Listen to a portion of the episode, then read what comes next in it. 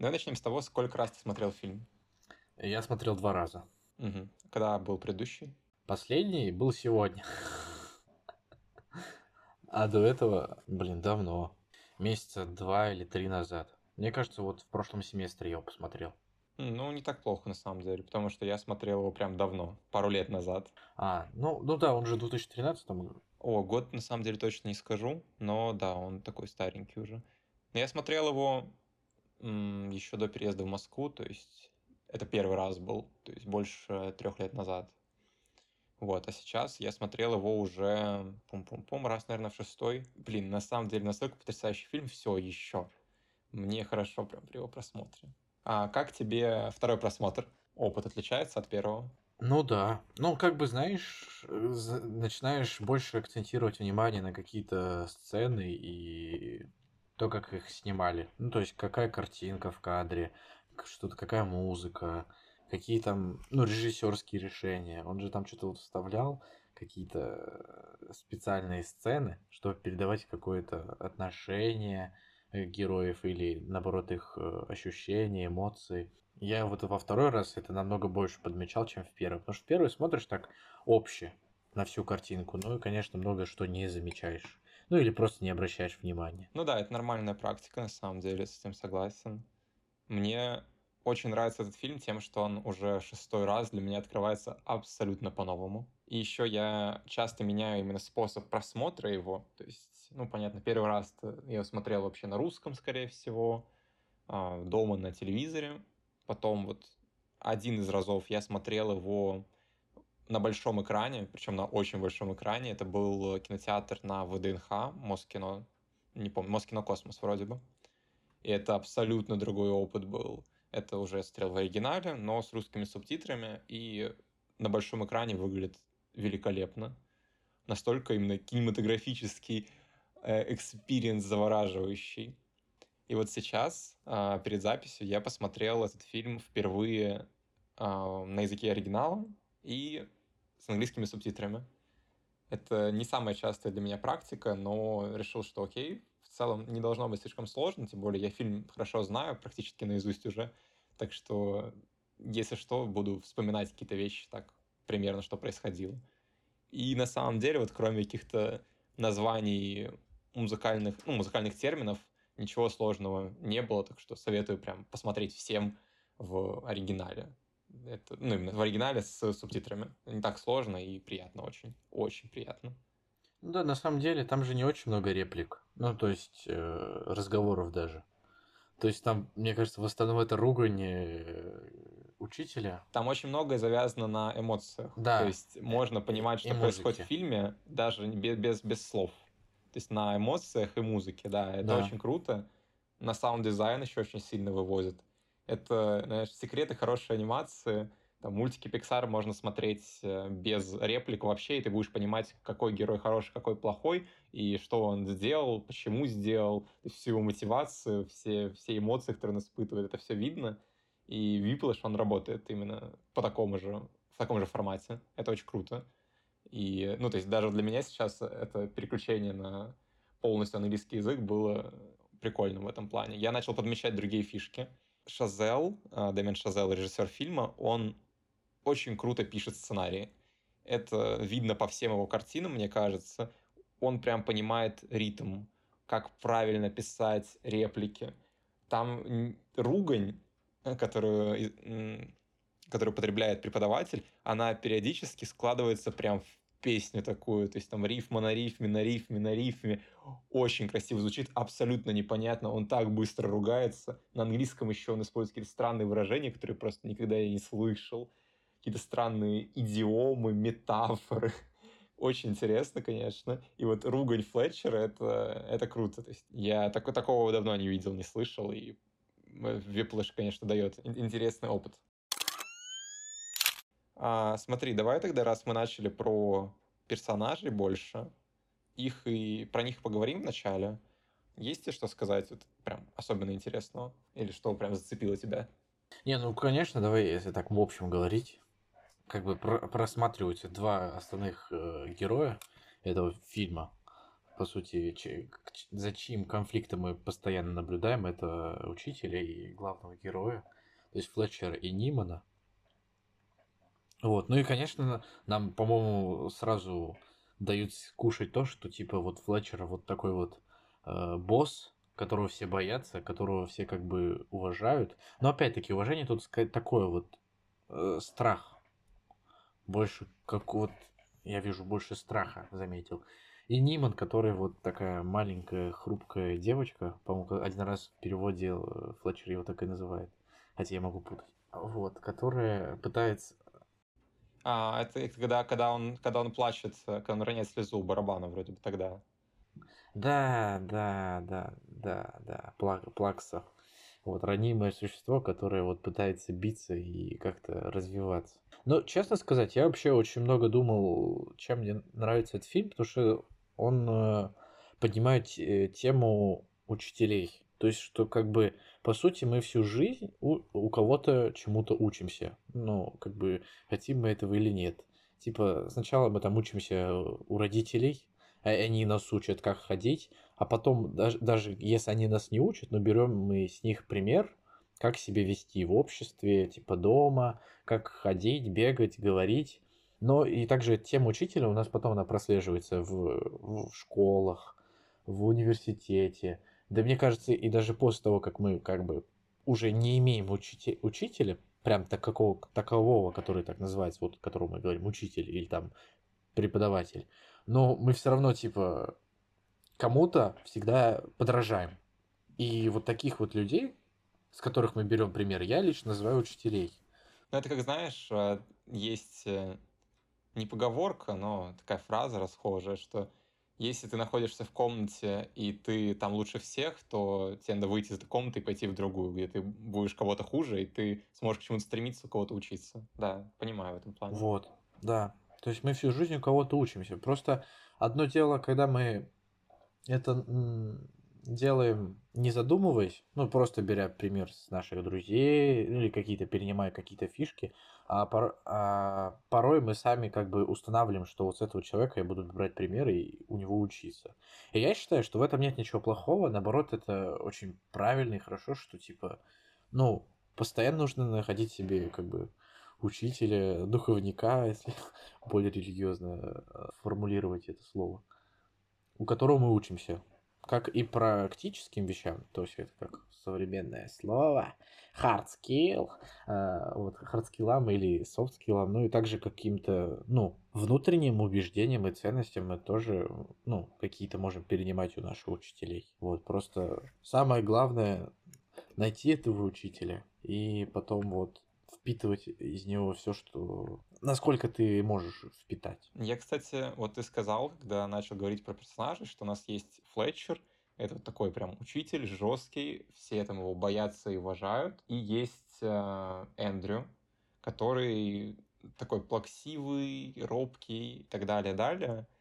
Э, я на самом деле немного не соглашусь и начну с Эндрю. Забываю фамилию вечно, блин.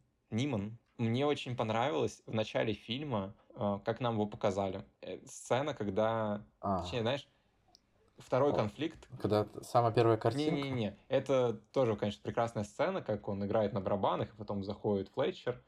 Но мне очень понравилось, как э, был передан немного другой конфликт, который более фоновый в фильме, не основной, но тоже присутствует. Это вот э, проблема отцов детей.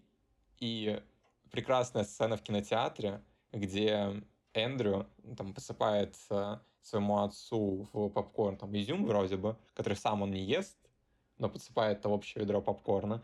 И потом отец говорит, ну вот, там, все, ешь, ешь. Он такой, ну, я не люблю изюм, я там, вокруг объем. Мне кажется, во-первых, это очень сильно показывает персонажа. Ну, то есть, э, то, о чем ты говорил, скорее всего, может быть, он больше хочет стараться для других в начале фильма, именно меньше думать о себе, потому что, ну вот, он же мог, э, условно, могли взять два попкорна, один в один насыпать, другой нет, но он тебе подстраивается, он себя принижает немного, то есть это вот интересный момент, как мне кажется. Ну, то есть я просто рассматриваю фильм с позиции, что каждая сцена, она нужна зачем-то, ну или практически каждая, и каждая реплика нужна зачем-то, что-то показать. И вот дальше, почему мне кажется, что эта сцена тоже очень важная. Во-первых, это первая наша встреча как зрителя с персонажем отца, и нам демонстрируют взаимоотношения отца с сыном. После этого, когда Эндрю говорит отцу, что вот, я объем вокруг, я не люблю там изюм, или что он насыпал, отец говорит, я не понимаю тебя. И это настолько откровенно сказано, этот показывающая реплика, конфликт всего именно э, всего фильма между отцом и сыном. То есть понятно, что он, конечно, не первостепенный, но этот конфликт, он присутствует. И вот ему дают сразу этот зачин, открывает нам его с первой встречи, что отец его не понимает. Он-то прям открыто говорит, и это не просто вот я не понимаю тебя, как вот почему ты там не любишь попкорн вот с этим, а то, что ну вот они разные, и у них разные стремления. Ниман, он изначально, ну, Эндрю Ниман, Ниман, он э, изначально нам показывается как э, персонаж все же с, с этой мечтой, то есть он не зря поступил в лучший там музыкальный университет страны, и не зря он там пытается что-то а, добиться, попасть в студио бенд к Флетчеру. То есть для него это очень важно все-таки. Для него важно, наверное, не быть как его отец, который, как в диалоге с Флетчером дальше мы узнаем, Флетчер спрашивает Эндрю, а вот ну, кто твой отец, там мать, они там музыканты. Он говорит, нет, отец писатель. И когда Флетчер спрашивает, а что он написал, Ниман ему говорит, ну, он больше преподаватель это вот, мне кажется, важно, опять же, показывает нам отношение, что он не хочет быть, как его отец, вот этим вот, ну, таким а, робким, что показано в сцене в кинотеатре, опять же, это немного так назад вернусь, потому что там а, отец сидит, получается, с а, Ниманом, они едят попкорн, все уже, и какой-то мужчина случайно ведром попкорна бьет по голове а, отца Эндрю. И тот вообще не обращает внимания, ему там говорят, прости, он, он даже не смотрит, кто это сделал, ему вот настолько без разницы. И потом дальше по фильму у нас, когда там какая-то либо дружеская посиделка, либо какие-то родственники были, я пропустил а, какой-то ужин, отец очень пассивная фигура, и Эндрю, он не хочет быть как его отец, он не хочет быть пассивным, он не хочет вот, быть писателем, который на самом деле учитель, больше, чем писатель. Он хочет быть музыкантом, он хочет в, отучиться в лучшем, лучшей консерватории страны. И это вот прям показывает нам этого героя, что мне кажется все же, да, он меняется, он становится более жестким к концу фильма, и вначале показан нам более мягко, но это не значит, что он сам по себе какой-то робкий и прочее, прочее, что он такой слабак и так далее. Он да, не умеет, он еще ребенок в начале фильма все же, и он подчиненный прежде всего, то есть он ученик, который пытается сначала, он не спорит с Флетчером в начале фильма и так далее, он там может пустить слезу, но потом это вот меняется, меняется, меняется по ходу фильма, и мы приходим, собственно, к финалу, где, мне кажется, они уже на равных существуют. Очень крутой финал, о нем позже поговорим. То есть, но я не соглашусь, что он изначально показан какой-то робкий и прочее он просто еще ребенок, но у него есть уже вот эти задатки все. То есть это в его характере, в его вот эта целеустремленность какая-то. Я не говорю, что он слабый, да, он, несомненно, сильный в том плане, что он э, идет к своей цели, постоянно репетирует, да, и, как бы и не сдается. Хотя он там поступил на первый курс, и он и до сих пор там играет э, не в основном составе. Но робость как бы к этому особого отношения не имеет. Мне кажется, что робкий человек не может быть именно сильным и целеустремленным. То есть, ну, можно быть по-разному сильным, конечно, обговорим это, но та сила, которая показывается нам у Эндрю, она другого рода, мне кажется, она несопоставима с робостью. Мне больше кажется, что да, он, так, у него он в фигуре ученика, который ниже по статусу, ниже по навыкам, знаниям, опыту к Флетчеру в начале фильма, но все же не робкий. Может быть, я неправильно интерпретирую смысл для себя, и меня что-то другое в голове, но вот я все же у такой позиции останусь. Ну, не знаю. Я не совсем согласен. Я считаю, что, возможно, он просто модернизируется. То есть мы можем пронаблюдать развитие этого героя во время этого фильма. То есть как пронаблюдать, каким он был в начале и каким он стал потом. То есть, добиваясь места, он начинает спорить с Флетчером, доказывать, что это его место, а потом он вообще в самом конце, если мы так немножко уже затрагиваем концовку, он бросает ему вызов. Спойлеры. Ну, ну да. Ну, я же не говорю, он просто, ну, по сути, он бросает ему вызов. Так, взял перчатку, ну, да, снял да, и да. в лицо кинул. Вот. Ну, то есть... Угу.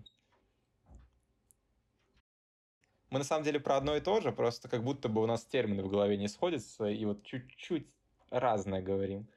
Окей, то есть, да, да, да, то есть это развитие, оно правда есть, я, я и ты о нем говорили, и оно показано очень интересно, на самом деле, круто. Меня очень иногда бесил персонаж э, Эндрю, но окей. Ну, то есть именно вот этой своей дерзкостью прям хотелось плюнуть ему в лицо, когда он там на Флетчера начинает гнать. Я смотрю и думаю, блин, ну ты, ты кем себя возомнил? Да, есть такое. Вот эти эмоции я тоже почувствовал. Передается хорошо. Но когда он особенно, типа, за свое место начал э, драться практически, когда его там первое выступление у них было. Угу, угу. Да, да, да, да, да. Когда он чуть ли не чуть ли не посылал Флетчера и говорил, нет, это мое место, я сыграю вот эту часть, это моя часть, я готовился, кто они, они мне листы должны переворачивать. Ой, как он меня тогда бесил немного. Я понимал его эмоцию, но это та эмоция, которая бесит. Самое главное, вот ты говоришь, что типа листы переворачивать. Он сказал это своему товарищу из первого, из первой, ну, из первого хора. Ну, не хор, это как у них называется, группа, ну, окей, да, там вузовская, университетская группа, и вот чел, с которым они вместе были на барабанах, то есть кто был в основе, он ему говорит, типа, ты будешь мне листы переворачивать. Ну, не знаю, я бы вот так вот бы не смог. Я считаю, это как-то, ну, прям пипец. Высокомерно. Его Флетчер, его Флетчер выводит на, во время фильма на то, что потерять эту человечность, эмпатию какую-то. Он же, э, Флетчер доводит героя до того, что тот бросает девушку, он грубит всем за вот этим ужином семейным или дружеским. Вот, он э, там грубит всем э, барабанщиком другим, он грубит саму Флетчеру. И это, это интересное развитие персонажа, потому что, давай так, мне кажется, у многих в жизни был преподаватель по типу Флетчера. Не у всех, но у многих, особенно тех, кто в спорте был. Потому что ну, у меня были, я могу точно сказать, и не раз. У меня тренера в бассейне и на баскетболе, они были примерно такие же. Они выводили из себя они пытались прям убрать из тебя вот всю человечность немного, чтобы ты мог полностью оковы сбросить, здравого смысла какого-то и делать то, что тебе говорят делать. Прям играть на максимум, плыть на максимум. У тебя бывало такое? Ну, у тебя много... были вообще такие люди? Э, чтобы выкладываться на максимум? Ну, в принципе, наверное, меня сейчас похожая история происходит, но у меня не так все жестоко и сурово, как у него. Все-таки, ну это если будем говорить про театральное пространство Мессис и моего ныне, э, нынешнего руководителя Ильи, у которого я, несомненно, учусь и учился вот на протяжении вот уже двух лет. И многого научил, э, многому научился. То, что я сейчас умею в, актерском, в актерской профессии, это, можно сказать, все благодаря ему, потому что, ну, именно он э, посвятил меня в мир театра. Как бы я не исключаю тот вариант, что было, э, был опыт и были какие-то наработанные инструменты, которыми я пользуюсь и до сих пор. Ну, это из разных случаев и тому, чему я раньше учился. Да, у меня идет прям постоянное обучение постоянные репетиции, спектакли, чуть ли репетиции чуть ли не каждый день. Илья в этом плане меня только подбадривает, и он порой сам мне что-то еще дает, какие-то куда-то меня где-то рекомендуют, меня где куда-то зовут. И, конечно, порой вообще там, язык на, на плечо, в прямом смысле слова. И, кстати, еще одна тема, которую бы я хотел, ну, которая мне интересна, потому что, типа, ну, многие великие люди, ну, как бы знаменитые, да, э, там, кон, по, покончили с собой в молодом возрасте или погибли в молодом возрасте. Даже в фильме говорится про там талантливого трубача, по-моему, трубач, который там повесился из да, ученик, ученик Флетчера, да, что и я считаю, что просто такие люди, они, ну, не полностью изнашивают себя. То есть э, у всех у нас есть какая-то энергия, э, не той, которой мы тут поспали и пошли дальше, а какая-то внутренняя энергия, которая позволяет нам творить, ну, заниматься творчеством. И вот этот сосуд можно вот так вот полностью э, истратить, высушить, и тогда у тебя, ну, просто уже не остается сил даже жить. И там либо, ну, и я, так скажем, верю в высшие силы, и я считаю, там, либо ты сам уже накладываешь руки, либо тебе помогают. Ну, находятся какие-то катализаторы, которые приводят к тебе к смерти. Ну, ты как бы сам уже притягиваешь эту смерть. Вот, поэтому я считаю, что все-таки, типа, нужно работать, выкладываться по полной. Я сам такой, что мне нравится забивать в себе все дни полностью, и чуть ли чтобы перерывов не было, потому что иначе я не вижу прогресса. Но отдых очень важен, и важна очень подпитка энергией и эмоциями из других сфер. Ну, это отдых, какие-то, брать какие-то перерывы, еще что-то такое. И это очень полезно, потому что можно, вот такое слово есть, выгорание но просто его часто используют в каких-то вот коротких промежутках. Ну, ты поработал там месяц, да, каждый день. Ну, бывает такое, и потом выгорел. Ну, нормально, да, такое часто случается, особенно во время учебы. Но, мне кажется, можно выгореть вот полностью, что уже приведет к, к, к капитальным исходам, ну, к неотвратимым последствиям, так сказать. Вот. Поэтому, вот, кстати, если мы будем затрагивать фильм, я считаю, что вот у него вот этот а, после того, как, после того, как его выгнали из университета, в котором учился, училище музыкального, у него был вот этот полугодовой, по-моему, там, 6 месяцев уже, по-моему, прошло, когда он, типа, не занимался на барабанах. И мне кажется, ну, тут ему просто судьба помогла, что, типа, ну, предоставила ему возможность подпитаться этой энергией. Вторую попытку, второй шанс. Да, не, ну, не вторую попытку, а именно просто зарядиться энергией. Ну, то есть набрать внутренних э, сил, потому что, ну, долго не прожить, если ты будешь каждый день выкладываться по полной. Ну, типа... Да, да. Тут, тут на самом деле прям череда вот этих неправильных решений, как будто бы с адекватной точки зрения, с точки зрения людей, которые хотят жить свою жизнь хорошо и думать о своем ментальном здоровье, конечно же, нам прям показывают, как делать не надо. И неправильный поступок — это вот бросить девушку, а не пытаться. Ну, конечно, там они не сходились скорее в том плане, что он о себе очень много возомнил, он видел в себе именно человека с этой мечтой, и ему он не хотел уделять и тратить даже время на мысли о своей девушке. Ну, она еще не была вроде бы девушка-девушка, прям, ну, это был какое-то количество у них было. Да-да-да, у них было какое-то количество свиданий, то есть, ну, грубо говоря. И поэтому, ну, конечно, неправильно и очень важно напоминать всем и себе, что другие люди и общение с ними — это важно. Нельзя вот обрубать все, сжигать все мосты. Это, конечно же, ошибка. И вот мы можем наблюдать, к чему она приводит главного героя. То есть у него очень много ошибок, когда он не, он просто не дает даже другим поиграть. Он вот я сам, я сам, я сам. У него с одной стороны это хорошее стремление, очень понятно, он хочет быть крутым музыкантом, но с точки зрения, опять же, обычного человека, оно неправильно, и стоит помнить о том, что надо с этим быть аккуратнее, с подобными вещами. Я хотел бы сейчас вернуться к фигуре Флетчера.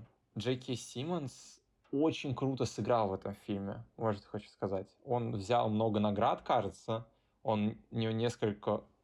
Блин, у него Оскар вроде бы за эту работу.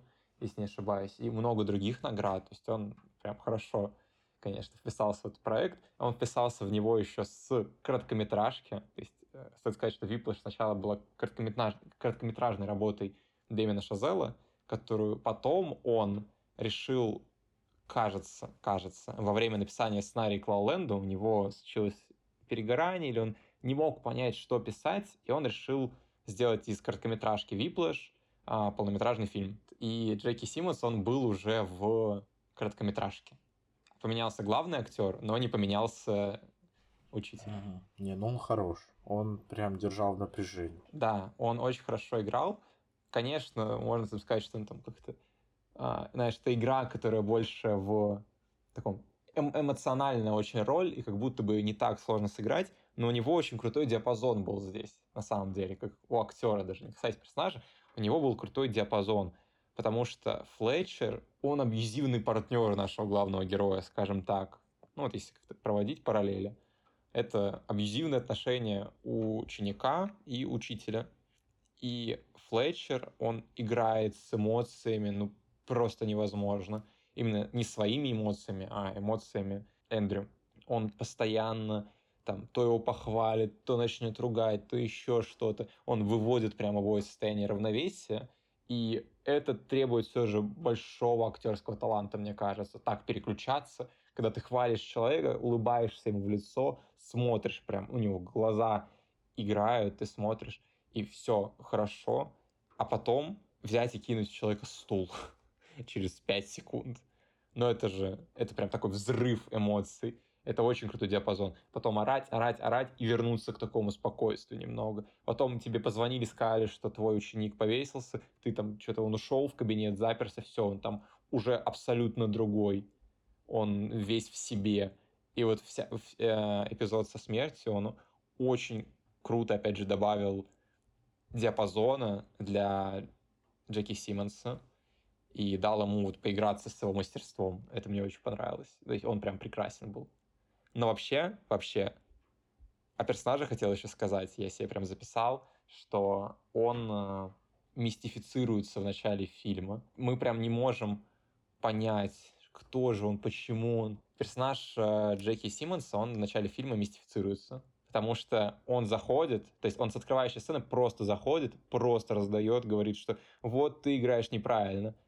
Он показывает, что вот я главный, но мы даже не знаем, кто он вообще. Он спрашивает у главного героя, у Эндрю, ты там, типа, знаешь, кто я, значит? Он такой, да, да, знаю. И ты знаешь, что мне нужен музыкант. Почему ты остановился, игр... Э, перестал играть? Это все. И то есть, а мы не знаем, кто это. Для нас это просто зашел чувак, начал что-то орать. И потом, потом, какое-то время его фигуру не раскрывают нам.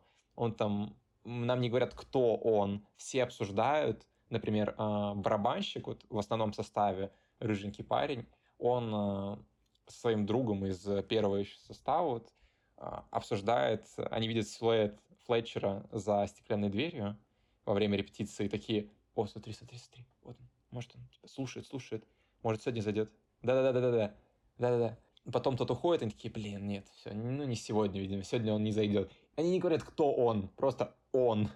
И поэтому его фигура, она в начале для нас, для зрителей, она настолько же величественно, как для Эндрю, потому что он для нас абсолютная загадка. Мы только знаем, что все его уважают, все хотят к нему, и что он какой-то прям очень эмоциональный, очень требовательный.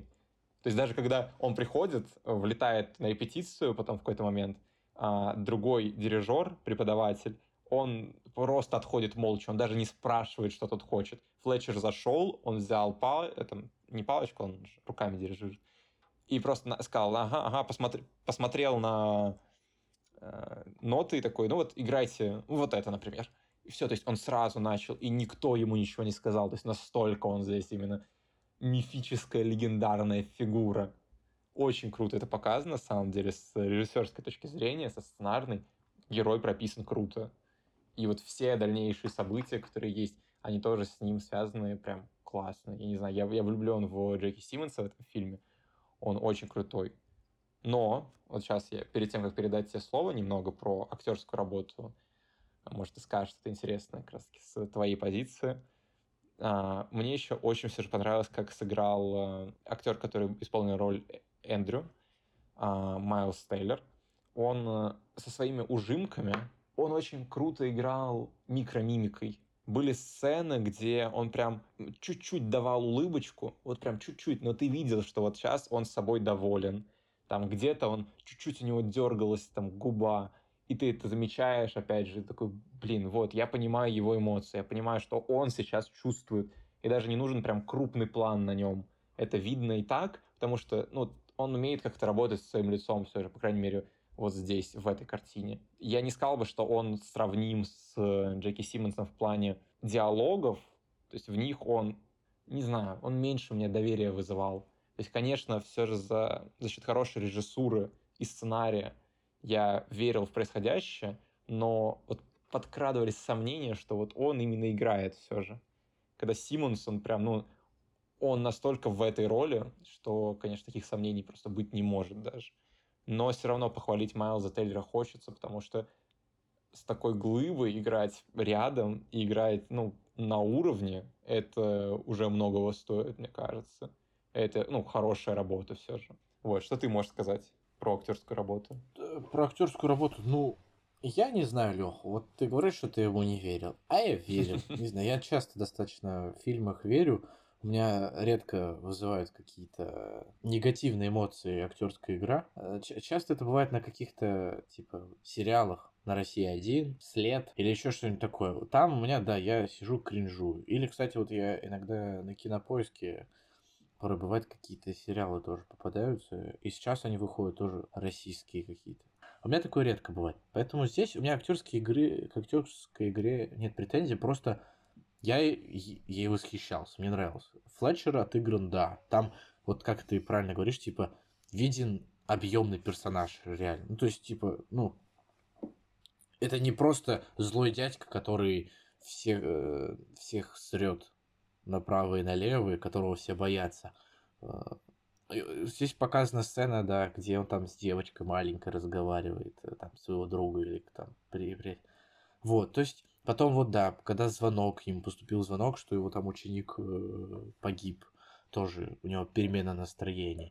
И потом в конце он же тоже там уже совсем другой после того, как... А я не знаю, мы можем спойлерить или не можем? Короче, да, все, спойлерим. А вот когда, когда его уволили с работы, да, он же, и вот он, э, Ниман встречает его через 6 месяцев в этом, в баре, где он играет джаз, и потом они вместе сидят, и он там же совсем другой. Он разговаривает mm-hmm, с Ниманом mm-hmm. как со старым приятелем, типа, ну, здорово, здорово, вот они вспоминают там за жизнь, вот, и шутят. Ну, знаешь, это же мне, мне кажется, он достаточно умный дядька, что вот ну, это же, по сути, его, его акт мести. Ну, конечно. Это из, из-за него и из-за из из-за Нейм, Неймана, из-за Эндрю его, скорее всего, уволили, потому что, ну, там же были вот эти адвокатские разбирательства все судебные. Да, да. Ну, сто процентов из-за После... него и уволили. Да, вот. Как...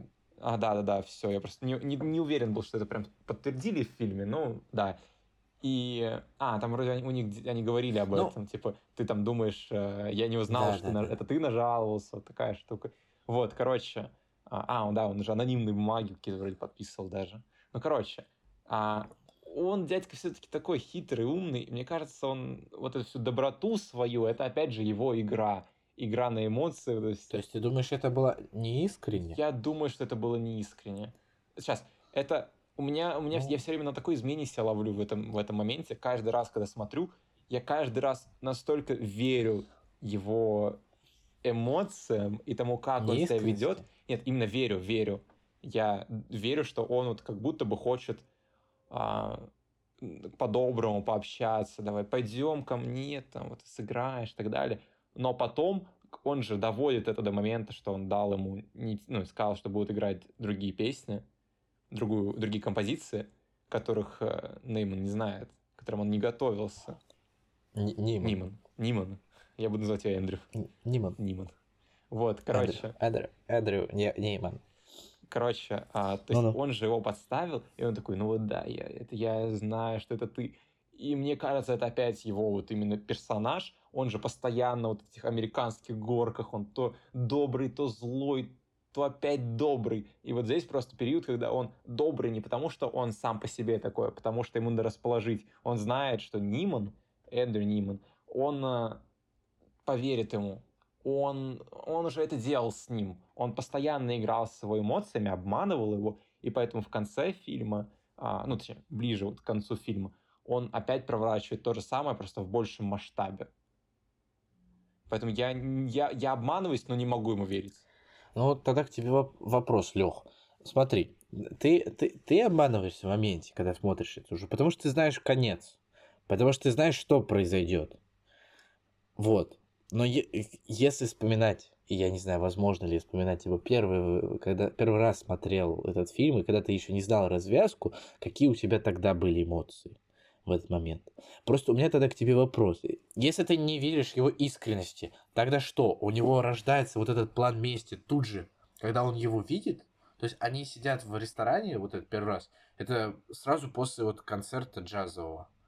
Мне кажется, у него приходит процесс понимания как раз во время разговора. Не знаю, может быть, он под как-то какими-то вопросами и реакциями Нимана понимает, что типа он на самом деле это реально Ниман его сдал на него заяву накатал. Ну, может быть, может быть. Я скажу честно, я вот последний раз, когда смотрел эту сцену, я уже, ну, диалог этот, я немного так в полглаза, поэтому О. не помню прям деталей, но может быть, это просто, знаешь, у меня скорее просто каждый раз складывается, я не могу все же представить, что вот я этот фильм не смотрел, это мой первый просмотр, но когда он в итоге, в итоге в конце а, говорит, что нет, вот, все же я тебе отомстил, вот, все, ты, ты буквально потерял свою карьеру, потому что ты вот перед этими всеми людьми вот здесь сыграл вот так плохо. Ты больше не, ты никто, ты не, можешь кем-то в мире музыки. И я прям мигом у меня всегда, всегда каждый просмотр, я ему верю, забываю, что вот потом он его надурит, и потом вот как будто бы меня обманули. Поэтому я прям, я заменяю все вот его хорошие эмоции на то, что он все да. же плохой человек. А ты, это, вот это уже, мне кажется, э, хорошая работа режиссера и актера. Что это хорошо все а ты снято и отыграно. Что ты ему веришь даже вот на шестой просмотр, что вот он угу. скотина, а? взял и подставил. Ну да, я тоже очень сильно сопереживаю герою, типа, в этот момент, что типа э, и всеми словами матерю этого препода, который вот ты ж тварь. Да, да. Но мне настолько нравится, как в конце все же показано разрешение, ну, завершение вот этого их диалога. То есть весь фильм это их все же их диалог, их игра, да. где еще есть другие слои. Но поскольку он такой небольшой, очень камерный, он сфокусирован сильно на, сильнее всего на этих двух персонажах. И в конце вот этот их диалог без слов, на сцене, через музыку, настолько прекрасно показан. Это, это просто мастерпис на самом деле. Я обожаю эту сцену. Это сколько там, 15 минут от конца фильма. Это, это шедевр, мне кажется. Ну, не побоюсь сказать слово шедевр, потому что, ну, это правда, это так. Да вообще, мне кажется, там пол... Это вызывает эмоции. Полфильма — это музыка одна. И то, как он играет на барабанах. И, ну, самое главное, ты за этим смотришь. Да. Типа, я, я лично точно смотрю, я думаю, ты тоже залипаешь на моменты, когда он начинает, типа, что-то репетировать, да, и да, когда он, да. у него играет, прям... А ты знаешь, ты знаешь бэкграунд Шазела? Mm-mm. М-м. Кто он, кто он, что он? Короче, я тогда чуть тебе и слушателям расскажу, что на самом деле Шазел, он хотел стать джазом-музыкантом. Это актер, который себе. играет Нимана? Не-не, Шазел, Шазел это режиссер, Дэмин Шазел. А, а, а, окей. Ага, вот. А Дэмин Шазел, режиссер, он хотел стать джазовым музыкантом. Я не помню причину, почему это не получилось у него, но вот не вышло. И он пошел в кино. Но у него эта вся любовь к джазу, она прослеживается во всех его работах, наверное. Я не смотрел только «Первый человек», вроде называется, про первого человека, высадив... который полетел на Луну, а, про Армстронга если ничего не путаю, если что, вырежем. У него во всех фильмах, что в «Whiplash», что в «Ла Ленде», что даже в «Вавилоне», у него джаз — это одна из основных тем, именно музыка, джаз. И даже здесь вот он а, сначала вот эта вся консерватория, консерватория, вот эта вся классическая музыка оркестровая, а потом он играет э, Джеки Симмонс в джаз-баре. И это вот настолько другое. Может быть, может быть, это тоже на самом деле какой-то слой режиссуры, то есть почему он именно в джаз-баре играет, именно джаз. То есть, что там он, правда, стал добрее и прочее, потому что именно джаз э, с точки зрения режиссера так работает. Но вообще, вот музыка, центричность на музыке, она свойственна Шазелу очень сильно. То есть даже в «Вавилоне», последнем его фильме, он вводит персонажа, музыканта э, джазового, который как будто бы даже не нужен фильму, но он олицетворяет эту любовь к джазу. И если брать такой мета-уровень над всеми фильмами Шазела, по крайней мере, вот «Ла Ла Ленд», «Виплаш» и «Вавилон», а, то там, получается, прослеживается этот переход от музыки и джаза к кино. То есть первый фильм «Виплаш», он очень сильно про музыку на 99%. Но вот есть вот эти сцены в кинотеатре, то есть с отцом он куда ходит, главный герой? В кинотеатр. И он даже с девушкой это обсуждает, там, что там, что ты там о себе можешь там, плохого говорить. Я вот вообще еще с отцом в кинотеатр хожу до сих пор. И потом «Ла Ла Ленд» — это уже фильм, который про джаз в большей, по большей степени, как мне кажется. Но он также, потому что главный герой там Себастьян, а, который исполняет Райан Рейнольдс, но при этом там есть Мия в исполнении Эмма Стоун, которая про кино уже. И там много диалогов о кино появляется. Это вот вторая любовь Шазела. И потом уже «Вавилон», последний фильм режиссера, он посвящен Голливуду, посвящен кинематографу и любви к кино, каким-то моментам, которые есть в кино. Но там все равно просачивается джаз. То есть там уже смещается акцент с джаза, он уже уходит на такой задний план, но при этом он все равно остается. И поэтому любовь режиссера к джазу, она все же очень важна для понимания его фильмов, мне кажется. Я хочу поговорить немного про то, как фильм снят. Я думаю, вот ты сам заметил, ты уже сказал, что в фильме очень много времени уделено музыке, именно тому, как играют, как э, Майлз Тейлор играет на барабанах, как другие участники там тоже что-то играют. И я хочу сказать, что мне очень понравился с режиссерской точки зрения момент, как помнишь, э, это, кстати, вроде бы была как раз таки в короткометражке была эта сцена, одна, там, одна из основных была, как э, э, Флетчер говорит Ниману, что вот там приходи в 6 утра завтра в такой-то кабинет. Ниман туда приходит, а никого еще нет, потому что ну, он специально как бы его обманул. Уже начались эти игры с ним. И эм, потом начинают приходить все музыканты чуть заранее, все участники студио бенд и они настолько разрознены там, прям через э, режиссуру передано, через э, монтаж звука, через э, кадры, операторскую работу. Это настолько хаотичное действо.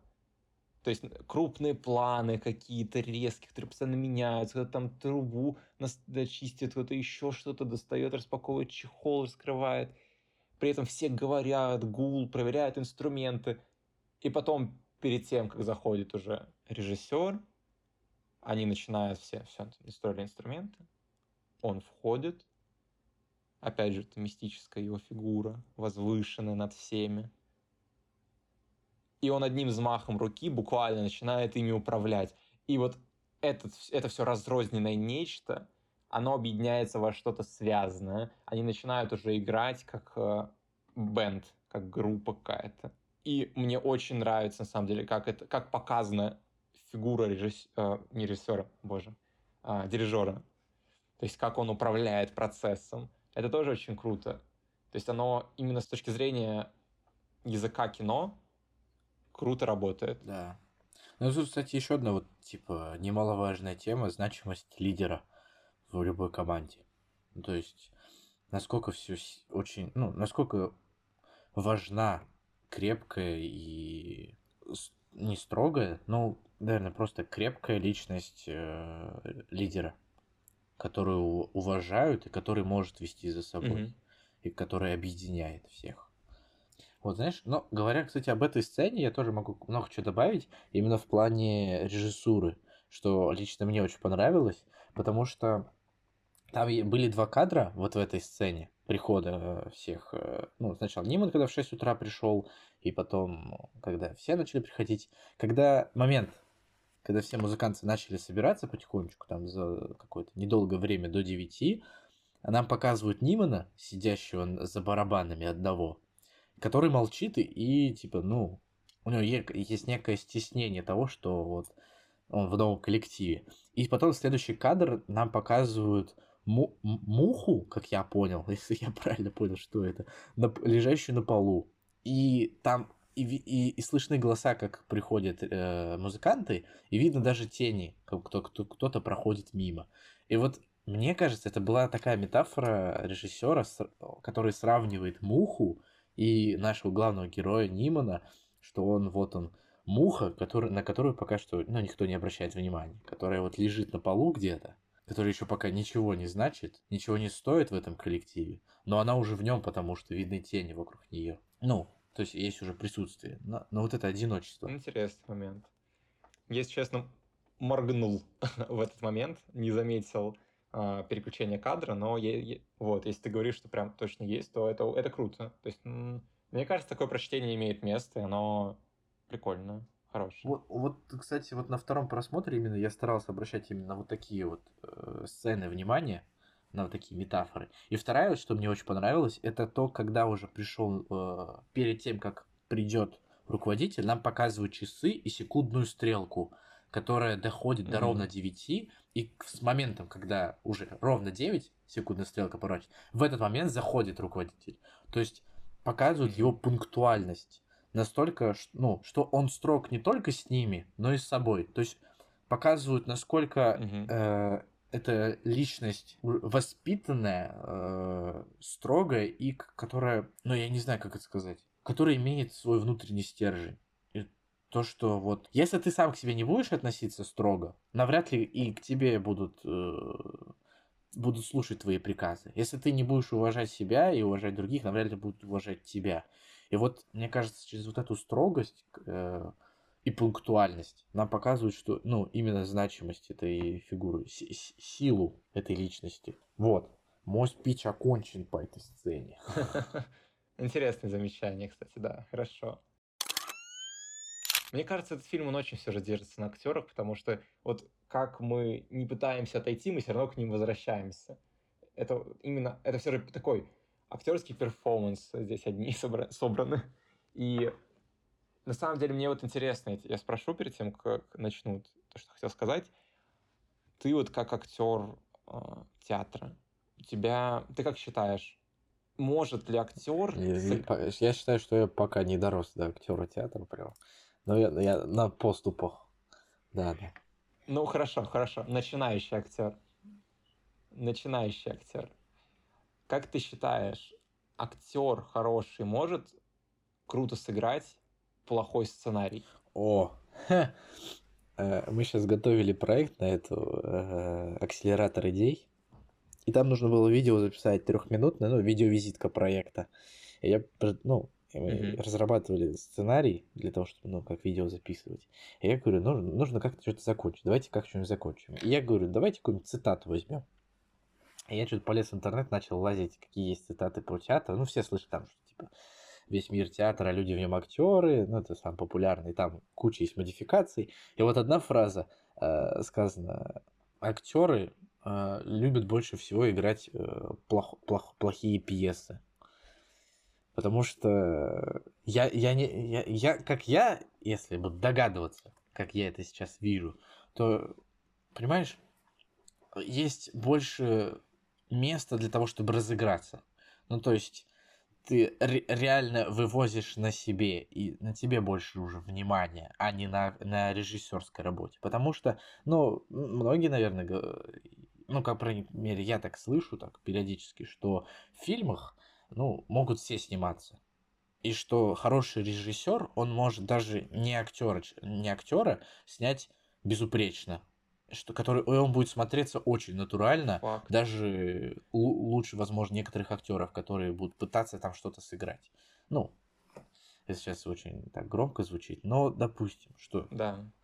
Вот. А когда фильм плохой, то у хорошего актера есть шанс показать себе и сказать, что вот я крутой, и я смог вот это сделать. В, этом случае, в этом фильме, мне кажется, тут сработало оба момента, когда и актеры смогли, mm-hmm. ну, показать себя и доказать, что они крутые, и сделать этот фильм э, еще лучше. И режиссер тоже постарался, который и смог как бы и картинку хорошую дать, и раскрыть персонажей объемно, но и в то же время дать пространство для вот игры. Мне, кстати, да, мне, кстати, интересно, а, я вот это хорошо подводит к тому, что я хотел сказать.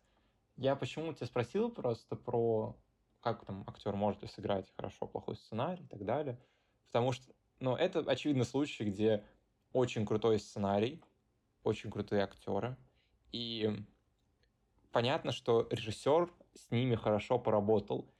Меня всегда радуют э, какие-то интересные, ну, какие-то факты со съемок о том, как режиссер работал с актерами. То есть, например, самый первый факт, если открыть на кинопоиске или IMDb о фильме, то, что во время съемок э, сцен интенсивных репетиций режиссер специально не останавливал процесс, чтобы Майлз Тейлор барабанил до изнеможения. То есть это не было команды там барабань 20 секунд. То есть он барабанил, пока мог. А вот, кстати, к тебе вопрос. Просто изучал ты истори- э, историческую справку. Э, он сам реально научился играть для фильма на барабанах? А, Майлз Тейлор, он э, умел играть, у него просто есть опыт. А, он умел? Да, но, но он специально подготавливался еще, чтобы сняться в фильме, и mm-hmm. он несколько раз в неделю по 4 часа вроде бы занимался подготовкой именно барабанной. Здесь, знаешь, это не тот случай, когда можно подснять руки на фортепиано, пианино другого актера и сказать, что да, это вот он играл. Да, да, да, да, да, да, да, да, да. А еще, кстати, вот про вот эти актерские перформансы и место для поиграть, из интересных фактов могу тебе сказать, что Флетчер, а, точнее, давай, имена актеров, раз уж это они делали на репетициях, а, Джеки Симмонс, помнишь сцену, где он такой а, спрашивает, вот ты сейчас играл быстрее, там, ты торопился или, наоборот, опаздывал? И потом он начинает э, считать и такой бить пощечины. Ага. Такой там, понимаешь разницу? Такой, раз, два, три, Спешу, и перед там четыре бьет пощечина. Там. Понимаешь разницу? Ага, да, да, помню. На самом деле они играли сначала а, на репетициях. Ага. Какое-то количество кадров. А, они не по-настоящему били пощечины, но потом, когда уже был последний дубль, который в итоге взяли в фильм, а, актеры решили, что давай по-настоящему это будем делать. И он по-настоящему начал бить его по лицу. Угу. То есть, ну вот, они, все настолько, кажется, вкладывались в этот проект. Он же, он небольшой такой, камерный, он снят за 24 дня, это прям быстро. Он вроде бы даже смонтирован как-то очень быстро, потому что они на какой-то фестиваль хотели попасть, не уверен. И бюджет у него 3 миллиона. Это, ну, это мало, это смешные деньги для Голливуда, мне кажется. На, на фильм, кстати, долго не могли найти финансирование, и для этого как раз-таки Шазел снял короткометражку, чтобы потом ему как бы дали mm. проход. Ничего себе. Да. А, а представь, вот это, фильм могло не быть. Клево. Да на самом деле, наверное, да, типа, когда ты сори, что перебиваю. Увидишь сценарий, типа, подумаешь, что там полфильма просто кто-то барабанит. Интересный да, сценарий, типа, вот тут барабанит, вот тут барабанит, тут еще барабанит, а вот в конце тоже еще барабанит. Мне кажется, Шазела его нельзя читать, нельзя вот как-то слушать его да, потому что, наверное. ну, La там, знаешь, сказка про двух мечтателей, которые в итоге э, заканчивается не так, как все привыкли. Но на самом деле это же э, фильмы, они, они музыка. Вот Шазел, он был музыкантом, и он очень чувствует хорошо ритм. Его фильмы, они прям, их надо смотреть, только смотреть. Прям вот с хорошим звуком, на хорошем экране. Ты смотришь, и оно тебя засасывает. Это невозможно остановиться. Даже вот «Вавилон», который многие ругают, последний его фильм, что он там нескладный, еще какой-то. Я его смотрел, я оторваться не мог, потому что это настолько именно правильно, ритмически сделанное кино, оно придумано правильно, но не просто снято и смонтировано правильно, оно именно придумано очень хорошо и качественно на каком-то для многих недостижимом уровне. Я из похожего, это, конечно, совсем другое, но есть Эдгар Райт, и вот, э, который снимал зомби по имени Шон, Скотт Пилигрим, а, супер крутые лега... Ой, какие-то крутые легавые вроде бы, не помню. Я не помню адаптацию а, названия. А, Армагеддец. Есть у него вот много проектов. А, Прошлой ночью в Сохо. Он тоже очень ритмичный режиссер, но Шазел, он на каком-то другом уровне, мне кажется. Его вот чувство текста и музыки, и монтажа, это восхищающая меня вещь, если честно. Прям очень нравится. Очень люблю Шазела за это. Давай сейчас какие-то итоги подведем уже быстренько. Что вот ты хотел бы в конце, в конце так сказать? Ну, знаешь, давай, хорошо. Если так подводить итог, я все-таки еще раз хочу а, отметить то, как режиссер с помощью кадров и определенных сцен передает настроение и желание mm-hmm. актеров. Ну, вот тут я сказал вот про мушку, которая там на полу валялась, про часы. Я такую же сцену еще заметил в самом начале, когда Ниман еще репетирует э, в первой группе mm-hmm. Э, университета. И там показан э, то, как он заострил свое внимание на паре, которая только что пришла, там студентов, ага. муж... мальчик и девочка, да, парень да. и девушка. И потом там крупный план, как э, парень проводит пальцами по уху девушки. Mm. Он там волос, по-моему, брал или просто по уху провел. Да, да, и там брал. вот просто крупный план вот этого, того, как он проводит по, по уху. Я думаю, блин, ну капец. Ну тут же все сразу становится понятно. Ну, как по мне, я, я понимаю, что ему жутко не хватает внимания. Сейчас, сейчас, стой, давай, давай, давай, подожди. А, у меня у меня это было все же... Блин, ты сказал. Чего? У меня это было все же будто бы не про внимание, а про... Ну, возможно, знаешь, а, отношения, то есть стремление к отношениям, но, возможно, оно, оно же ну, напрямую связано с каким-то вниманием и так далее. Угу. Так что в целом я с тобой соглашусь. Ну да, ну это да, внимание. Э, женское внимание. Тем более, если мы потом еще узнаем, что оказывается у него не было матери, ну, э, с маленького возраста, да, да, то да. есть ему жутко не хватает женского внимания. И, ну, угу.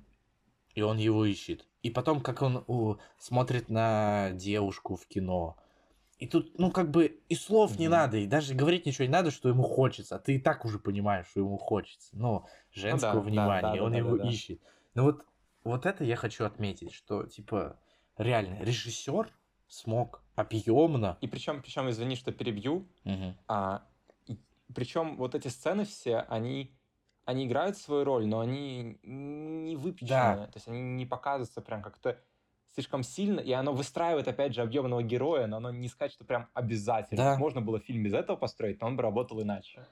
Не со... полностью согласен. Ты не заостряешь на них внимание, типа, очень сильно. Я, я возможно, даже первый mm-hmm. раз, когда смотрел, возможно, они у меня не считали, ну, я их не считал. Может быть, где-то на подкорке. На под... Ты их читал, но подсознательно. Подсознательно, да. Э, и они вы... выстроили объемную фигуру персонажа, героя. Да, да. Но да. я не заострил на них внимание. Только уже на второй раз я уже начал при детальном просмотре я обращал на них внимание. И что клево.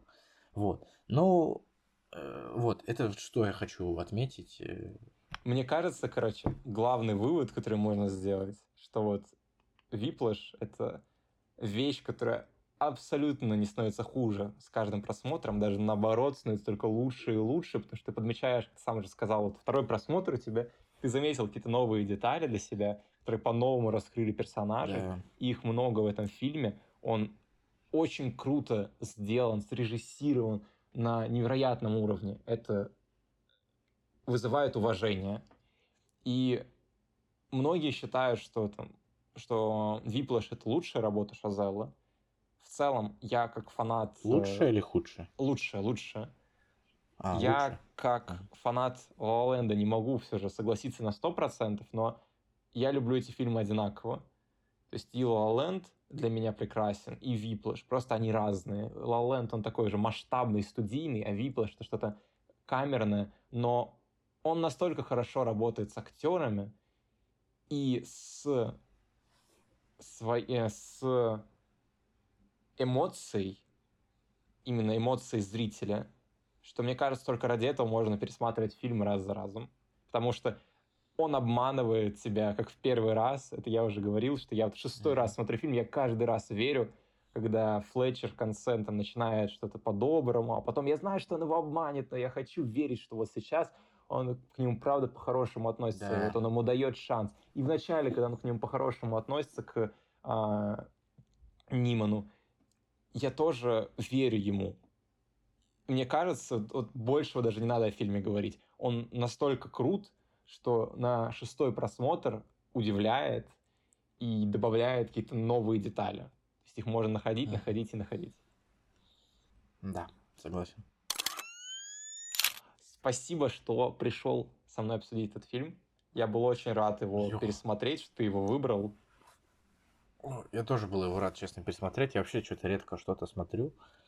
Ну, тут э, совпала моя некая болезнь что у меня вдруг тут появилось время свободное. Угу. И я его пересмотрел. Я, да, очень спасибо тебе, да, что позвал. Вот. Одержимость. Ну, кстати, по поводу названия, реально. Ну, так, если подытожим. Не хочу заканчивать. А, главный герой одержим игрой, да, и стать да. известным на весь мир. Отец одержим своим сыном, чтобы угу. у него было все хорошо препод одержим тем, чтобы найти ученика, который станет великим на весь мир. Угу. Ну и добавим зритель одержим, чтобы пересматривать раз за разом э, это кино. А точнее не зритель, а именно Лёша, который еще раз шесть пересмотрит этот фильм. Очень красиво ты это все подвязал. Только жаль, что фильм называется в оригинале «Виплаш», что это а как это переводится? У, удар хлыстом, буквально, что-то такое. То есть, ну, хлыст а, или реально? удар хлыстом. Ну да, это, кстати, это, кстати, по-другому вообще. Это, это оно, оно, знаешь, на другую абсолютно, другую перспективу фильму дает. Да. Он, он именно резкий и так далее. То есть он прям, он каждый раз э, играет с твоими эмоциями, он прям бьет тебя хлыстом это сложно немного описать, но это, если посмотреть, ты это чувствуешь. Вот держать в голове, что этот, про этот хлыст, про это название, виплыш, и то, как режиссер это использует каждый раз. И оно, оно находит себе место.